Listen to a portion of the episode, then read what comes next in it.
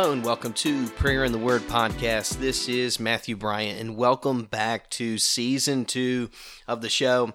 You know, and uh, we're here now in a special series titled How to Pray. If you missed the first episode of this season, you may want to go back and start there. Um, and uh, it's uh, season two, episode one. My wife has recorded each chapter of my book, How to Pray 15 Days to a More Biblical, Joyful, and Consistent prayer life. And uh, the book's divided into three equal parts. I spend five chapters helping you with how to pray more biblically, five chapters on joyful prayer, five chapters on consistent prayer. And uh, through the Prayer and Word podcast, I am making this audio book available to you here for free as a 15 week series. And um, if you'd like to go ahead and pick up your own copy of a Kindle or a paperback uh, edition of the book, you can go over to Amazon.com, type in Matthew Bryant How to Pray, Matthew Bryant How to Pray, and you can order your own copy of Kindle or paperback right there from Amazon. If you'd like to find out more information uh, about the book or other helpful resources, though, please head on over to my author page at MatthewCBryant.com, MatthewCBryant.com. Uh, drop me a message in the contact section or reach out to me through social media. I would love to hear from you and uh, hear how the series is going for you. Uh, but for now, let me go ahead and turn it over to Lindsay for this week's helpful tip for a more biblical, joyful, and consistent prayer life.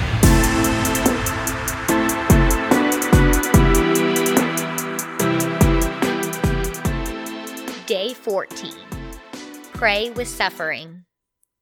This may seem like a strange thing to say. Agony, suffering, and pain may seem contrary to praying with consistency. But on second analysis, it is easy to see how agony leads to more consistency in prayer. Greg Stier, an author and the founder president of Dare to Share Ministries, phrases this well a broken heart leads to a bent knee. Hear that again. A broken heart leads to a bent knee. Think about a time when you were brokenhearted and how that led to prayer. What did you think of? I think of when God led me to leave my full time ministry position with a fantastic church to pursue God's call for more ministry training in New Orleans, Louisiana. Financial support that I was counting on did not come in like I thought with a wife, a one year old daughter, a housing and tuition bill due, and no job, I was in agony. I hit my knees in prayer asking for God's provision. To make a long story short, God answered those prayers and our faith was increased. Praying with agony is something laced through the book of Psalms. Take Psalm 6, for example. David, in 10 verses, cries out to God, I am languishing. My bones are troubled. Deliver my life. I am weary with my moaning. I flood my bed with tears. I drench my couch with my weeping.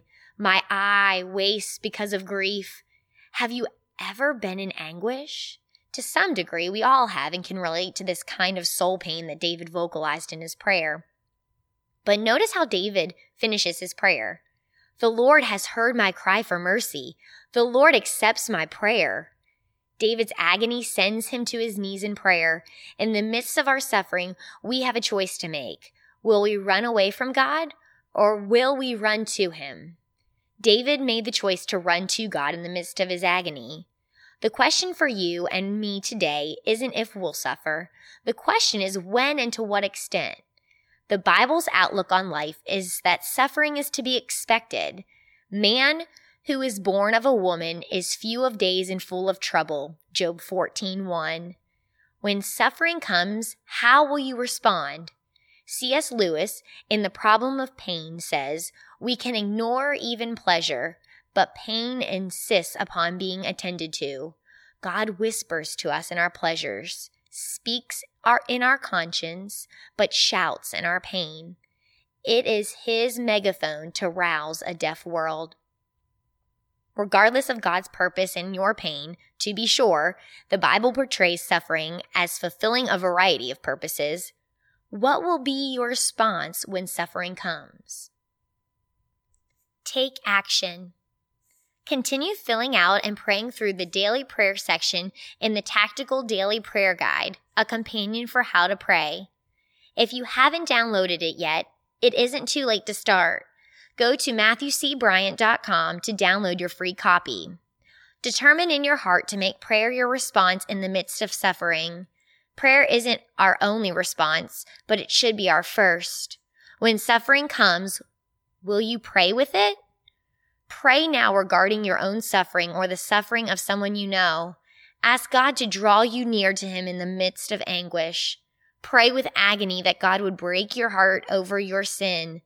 Pray with the psalmist Search me, O God, and know my heart. Try me and know my thoughts, and see if there be any grievous way in me, and lead me in the way everlasting. Psalm 139, 23 through 24.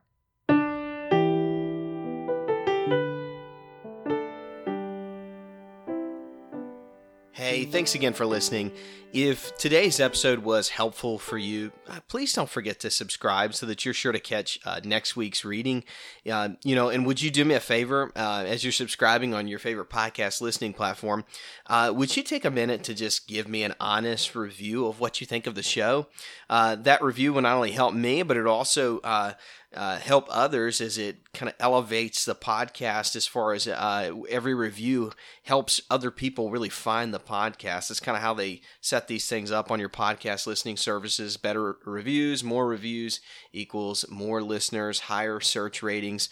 Um, so, you know, you can not only help me, but also help others out in that process. And uh, I just want to say thanks for letting me walk with you through this journey. You know, the other thing that you can do, not just to help me or this podcast out, but really to help yourself out, is to invite someone else to listen to this podcast with you. Share with them what you're learning.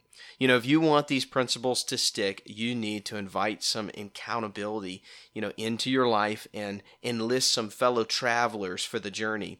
So, who are you going to invite uh, this week as as we learn how to pray in a more biblical, joyful, and consistent way? Who are you going to invite on the journey with us? Um, can't wait to see you back next week.